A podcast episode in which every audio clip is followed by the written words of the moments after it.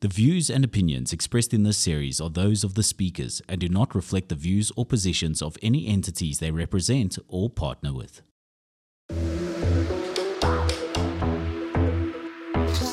What's Treading? Getting a stalled economy moving in the right direction. Welcome to another episode of What's Treading, getting a stalled economy moving in the right direction. Now get this, Ubuntu meets technology meets agriculture, bridging that gap between the haves and the have-nots, and everybody lifting as they rise. Welcome to one of the most exciting innovators on the African continent. Thank you. Jehiel Oliver, it's a pleasure to have you with us today. It's a pleasure to be here. Thank you. Talk to me about how technology is driving change in agriculture. Well, we work in a smallholder agricultural system across the continent. The average plot sizes are below 5 acres.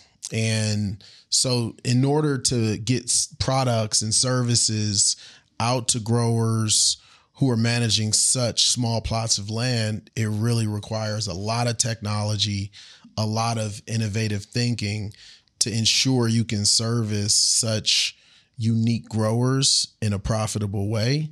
Technology has a huge role to play in ensuring these transactions happen at economies of scale. I want us to unpack my introduction because I think at the core of what we are doing is the idea of Ubuntu, an African philosophy that is about I see you, I am because you are because we are. For sure.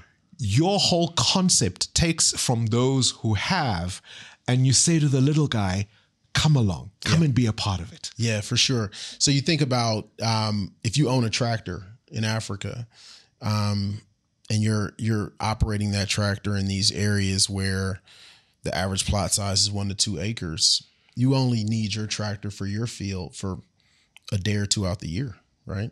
What do you do with that excess capacity?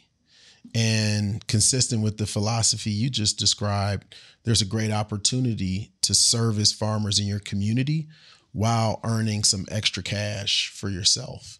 So it's a mutually beneficial way to deliver impact throughout your community while generating income for yourself. Because we've heard of e-hailing for taxis, but for tractors? Yeah, for tractors too. And the interesting thing about tractors, you know, a taxi might have a footprint that expands a city.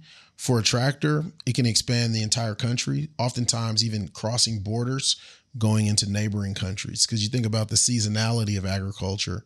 If a tractor owner really wants to earn maximum revenue with that equipment, they're moving around constantly, following the seasons. Give me a sense of the size of your ecosystem from everybody who either provides equipment or who might want to lease it. Yeah, so it starts with our farm equipment owners. We got over 4,000 farm equipment owners who own tractors and combines, and they're the ones responsible for delivering those services. And they're servicing over 3.5 million acres of smallholder farmland. So that represents the largest network of its kind across the emerging markets.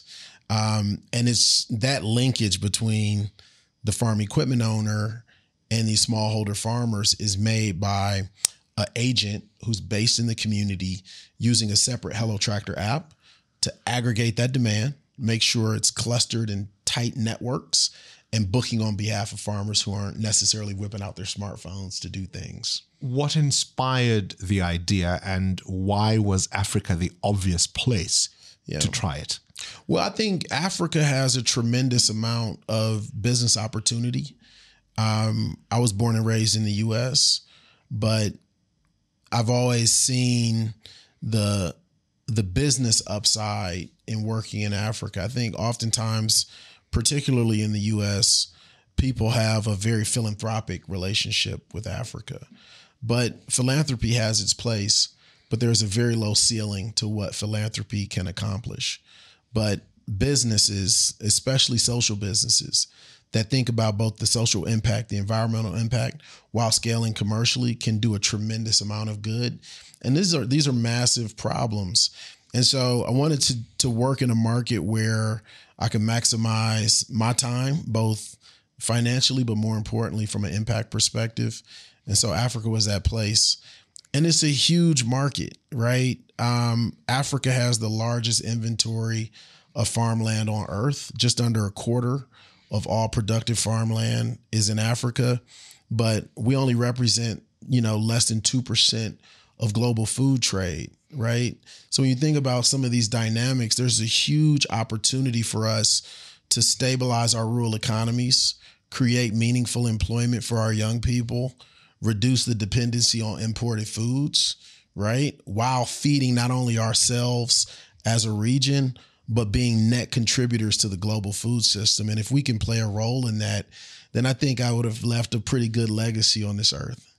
And one of the opportunities that's obvious, of course, is this idea that technology often allows us to leapfrog existing ideas and ways of doing things. Yeah. And what are the opportunities there? Yeah, I mean, we're innovative people. Oftentimes, I mean, you look at agriculture. Agriculture, where it works globally, you got about 5 major bread baskets on earth, right? You got, of course, the U.S. and the U.S. Midwest and the Canadian prairies. You got Eastern China, Northern India, Brazil, Ukraine and Russia and the Black Sea ports, although there's some challenges there. These are markets that are very subsidized. Governments invest a lot of public sector money into agriculture to establish them as these net contributors to the global food system. I believe Africa can also be net contributors to the global food system and be the 6th global breadbasket, but it's going to require innovation because we don't have the budgets to outspend the other 5 breadbaskets. But as I mentioned earlier, we're creative people, and I think we can innovate our way to those successful outcomes. So can you talk to me about advancements in technology that are going to allow improved farming practices that'll give us an opening in the door? Yeah, I mean, well, it starts with, you know, mobile devices and having access to a cell phone. You know, a smartphone gives you internet connectivity. It gives you GPS, a lot of basic technologies that can unlock a lot of transparency and efficiencies in marketplace platforms. We're a marketplace platform. But because digital literacy is so low, we decided on a one-to-many model where we engage with agents who can work within their communal networks to identify the farmers that need the same services at the same time in the same vicinity. And that one individual can book on behalf of the farmers in their community. And that does 2 things for Hello Tractor. It allows us to tap into the trust-based networks that person has established over many, many years, being a member of that community. We can't organically build that, right? And farming is all about trust. So we tap into that trust network. The second piece is aggregating demand, right? I can't send my tractor 200-300 kilometers down the road to service 1 acre, right? That's just not an efficient way to run this business. But if I send my tractor 200-300 kilometers down the road and I got 400 farmers growing on an acre a piece, that's 400 acres. That's 2 months worth of work, right? That's good business. And that business is enabled by that community-based agent. And it's an entrepreneurial job for them. They're paid on commission. But we launched a tractor finance program last year that allows those agents, when their network gets to a certain level, we actually can finance them to become tractor owners themselves, giving that young entrepreneur an opportunity to own a $40,000, $50,000 asset, transform their lives, the lives, their family's trajectory, right, with that opportunity. And it's an opportunity that they earned. And it's all about using data to make those smart business choices, as you allude to, in terms of resource management. Yeah. When we talk about precision agriculture, what does that mean to you in this context? So, I mean, it's a full spectrum. Precision agriculture in broadacre farming is placing the right amount of inputs in the right places at the right time, using some of the most sophisticated technology on earth. And some of our partners and investors like John Deere have really done a great job of innovating in that space. When we think about precision technology in our business, we think about it a little differently because you can't bring the cost of that type of equipment down to the smallholder level yet. So we think about how to supplement what the most advanced sensor technologies can do with creative uses of data, as you mentioned. So an example of that is we have a lot of geospatial data throughout our applications. We use satellite imagery to not only predict where demand is and where we should allocate equipment, but also some basic insights on our farmers' fields to help them make better decisions around input usage, when they should plant, to optimize their yields and their productivity and ultimately their profitability.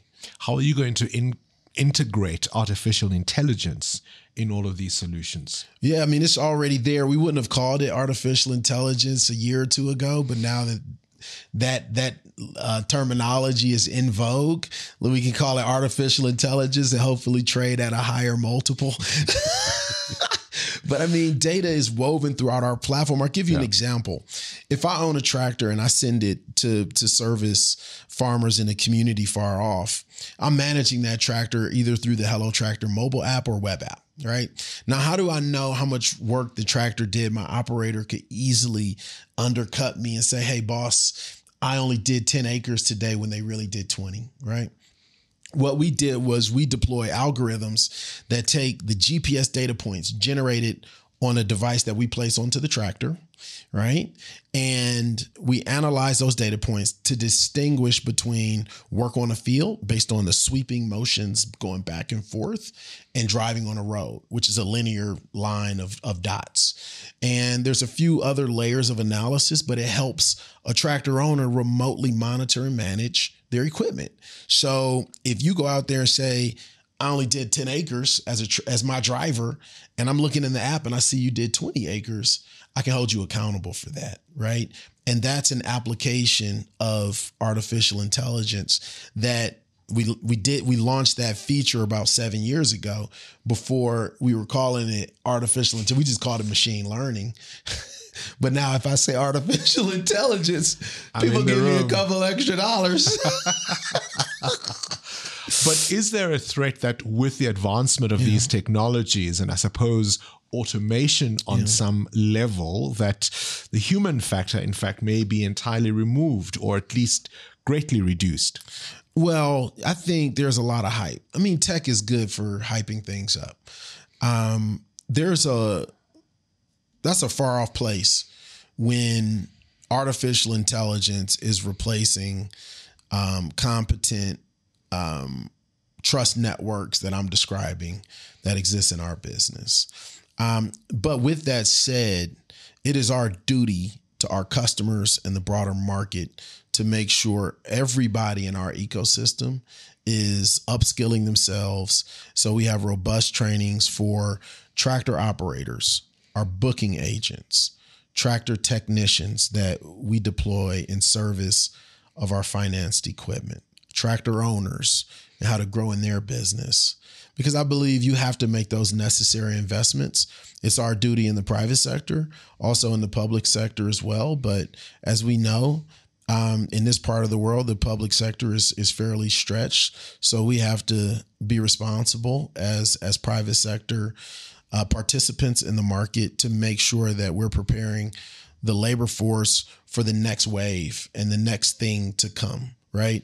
I come from a part of the United States that was large. The labor markets were largely displaced when manufacturing was sent abroad. So I'm very sensitive to this topic, and I want to make sure we can learn from those mistakes and prepare our labor force in this market for this next wave of technology. Artificial intelligence is going to be no different.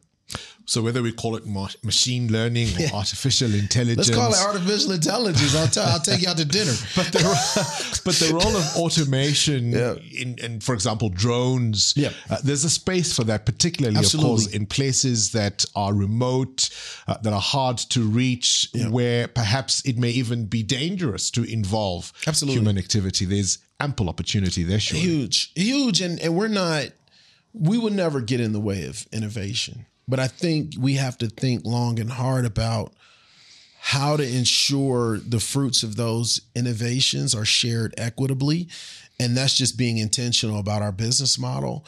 And if we can grow more on that plot of land, we want the owner and the worker on that land to disproportionately benefit.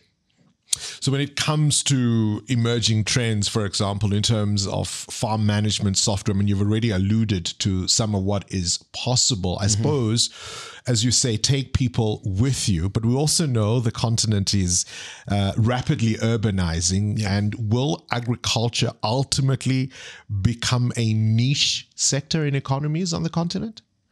I think it depends. There's a heritage around land ownership in many of the markets on the continent that looks similar to markets like Japan. But then you have markets like South Africa, Zimbabwe, Zambia, Tanzania, where broadacre farming is more applicable and farming is looked at as more of a business. So I think you do have a diversity. And we want to be relevant across that full spectrum in markets where it is kind of thought to be more of a niche industry for a very small group of folks. That's okay. As long as their productivity does things like reduce the import bill on food, create more budget space to invest in populations to become more educated in other areas of the economy. Right. And that naturally happens across most agricultural markets. You have fewer and fewer farmers, but more food being produced.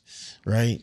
And as people urbanize, we had that during our Industrial Revolution in the early 1900s in the United States. I don't see that, that trend looking that different here on the continent. So you've spoken about your solutions. What innovations have you encountered that are homegrown from the continent that have made you think, oh, there's something there? Oh, it's so many. And I'm so inspired by these young innovators, some younger than myself.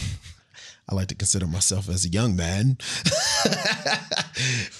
But I mean, off the top of my head, you got folks like Pula. They're doing crop insurance. And they're doing it in a way that distributes risk across a very broad portfolio of farmers in many different countries. So you don't have these risk concentrations that tend to make insurance in agriculture quite expensive and unaffordable for smallholder farmers. They figured out some good stuff there. We work with firms like Atlas AI on satellite imagery and using satellite imagery in really creative ways. Farmer Line in Ghana, young Ghanaian entrepreneur doing some amazing things in input, sale, and distribution, crossing that last mile and protecting the integrity of products going into farmers' fields. I mean, I can just keep going. It is just so amazing to see what young people are doing across the continent. And what's really amazing about it is, we're not operating in the most robust capital markets. So a lot of these innovators are bootstrapping their own businesses. Many of them are, they're supplementing the lack of capital with passion and grit. And with just a pinch more capital, I think the market takes off. We often think of technology perhaps as a way to mitigate against environmental disaster, but can it do the opposite and actually cause problems? Absolutely. I mean, it's a double-edged sword. Absolutely. Even in our business, typically people think about mechanization of agriculture as an introduction of technology. There's a right way to do it. There's a wrong way to do it.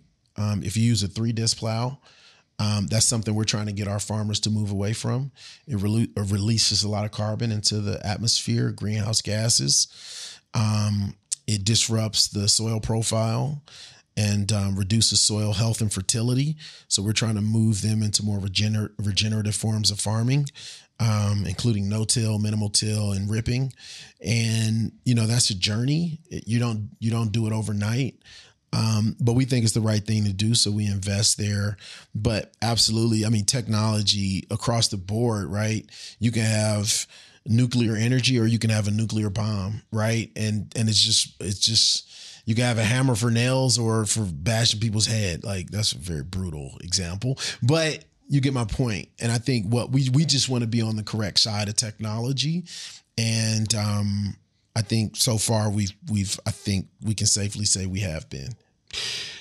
We can obviously talk about exciting innovations and developments, and that's to be welcomed. But we also know there are areas that are under-resourced and underdeveloped. And we're now expecting people to adapt technologies in a fast-changing world. Yeah. How do you deal with resistance, perhaps even mistrust of the tech that is coming up? Well, first of all, I believe some of that mistrust is warranted, and we have to be empathetic to what's happened historically, especially on the continent, with people coming in, airdropping products and services, not providing adequate support, upskilling for the proper usage of technology and new products and services. And based on what people need on the ground. And even based on what people need, right? Think about how many products get innovated outside of market and then just get dropped in. And we know, you know, Africa is unique. Right. Even saying Africa. Right. Like, how much diversity across the continent in one given country. Last week I was in Durban. This week I'm in, you know, we're shooting this from Johannesburg. Think about the cultural differences and agroecological differences from an agriculture perspective. And that's just one country. Yeah. And that's one country. Right. Language differences. I mean, it's pretty interesting. It's fascinating. So you have to start with the global community has not had the best track record in how it engages in the region, right? And with that recognition comes a need for patience when you're dealing with communities of folks who are rightfully skeptical. But that's where tapping into the trust network matters, and honoring the trust that's being shared with us as a company comes in, because our brand and our reputation in that community will make or break us as a company. And so we're very privileged to have that trust, and we're going to do everything in our power to protect it. And that means sometimes growing a little slower, being very methodical about what you choose to introduce and how you introduce it, and bringing the community along versus telling them what they should be doing. And I suppose a core principle or way of looking at it for you would be the idea of partnership with communities. Yep. You are there to build together with the people that you are servicing. Precisely. Yep. Yep. And make sure they win first, right? Create value, let the community realize that value. And then over time, if you can consistently deliver on that value proposition, you skim a little bit off the top and nobody notices, nobody cares. But rushing to extract value before you can confidently say, look, that person was growing 20 bushels an acre and now they're up to 50. I can afford to take a point or two off of that to justify doing business, and they won't mind. But if that person isn't having any meaningful gain in doing business with you and you're rushing to, you know, take some margin from them, that's unfair. And so we try to stay away from that. We, of course, hear much of the youth dividend that the continent is expected to have in this century. Where are the opportunities to target young people with new ideas, with new innovations, and obviously to play a meaningful role in agriculture? Well, first of all, you got to remove the drudgery. Most of the farmers on the continent now aren't farming by choice. They're farming because they have to, and there aren't alternatives. And as soon as you present an alternative, the first thing they do is leave the farm, right? And so what we're doing is attracting these young people back to the farm by introducing farming in a new way, with technology, with mechanization, bring a little glamour, a little swagger to it. You know, young people like to show off. They like to live successful lives. And the case we're trying to make is you can do that in agriculture. We're not asking you to sacrifice. You're right. Make farming Instagrammable. Exactly. Exactly. And I think the culture of our company is, I mean, and you'll see it when you go to our offices, when you see our hubs, we try and make it attractive. Now, we're responsible. We're not reckless in how we invest our capital. We're a small company, so we have to be prudent. But we also recognize that the future of the industry is going to be built on the backs of young people. And so you got to get them excited about the work. So with the number of young people that are coming up on the continent, meeting the technology that you are bringing, I mean, just give me a future scenario, if you will, of what is likely to happen in the next 20, 30 years in your space. Well, I mean, what I see is, first of all, we closed the mechanization gap. Right. And with that, we are able to rally these last mile communities around access to mechanization, which we also think is a great conduit to deliver other goods and services. Right. Kind of like Amazon started with books. You know, we're starting with tractors. We don't want to sell everything, but we think that tractors are in such high demand. Right. That it rallies these communities to organize. And through that organization, you can effectively sell seed, fertilizer, crop care, trading, right? Because now you have a lot of grain coming online in one community. I can drive a truck out to one location and fill it up much easier than going from field to field to field, right? Blindly. And so through that organization in the market, that these young people are playing a critical role in, we think we can make the agricultural system work better and untap that potential. Agriculture right now represents, 40% of the continent's GDP, 60% of the labor force is engaged in agriculture. So it's already important, right? And that's without a question. But how do we use it as an asset to stimulate broader based growth? I think making these kind of smart investments, getting young people excited about it, is how you do it. From a policy point of view, are there obvious wins? I mean, we have, of course, now the Continental Free Trade Agreement that's going to allow a much easier flow of goods and services across the continent. Are policymakers backing your kind of innovation? I think so. I think they're handicapped by the challenges in the budgets. So what we look for from a policy perspective is enabling environments. And I think, it's somewhat of a symbiotic relationship. If we can increase farmer productivity, then we don't have to import food. Where I come from, I live in Kenya. Kenya last year imported $2 billion worth of food. We had a debt service of $4 billion, and the government is under a lot of pressure to meet that debt service. Now, imagine if we didn't import $2 billion worth of food. We would have $2 billion of hard currency, of FX earnings that we could use to pay off debt and comfortably stabilize our currency. And that creates a flywheel effect, because when your currency is stabilized, your cost of lending goes down. When cost of lending goes down, you see people invest in more technology, which stimulates more growth, right? Which stabilizes the currency even further, right? And so we think that our role is catalytic, and the symbiotic nature of the relationship between what we do and what the government needs, I think, aligns us quite well, but we have to be realistic about the limitations of our governments. And we can't look to the government to invest what they just simply do not have. And I think even the conversation around corruption is overstated, right? Yes, it's there. Yes, it's problematic. Yes, it needs to be rooted out. But there's also a lot of things that those of us in the private sector operating could do within our domain to solve some of these problems. And that's where we focus, right? Because I have no idea how to be an elected official. I have no interest. It's a hard job. I'm good.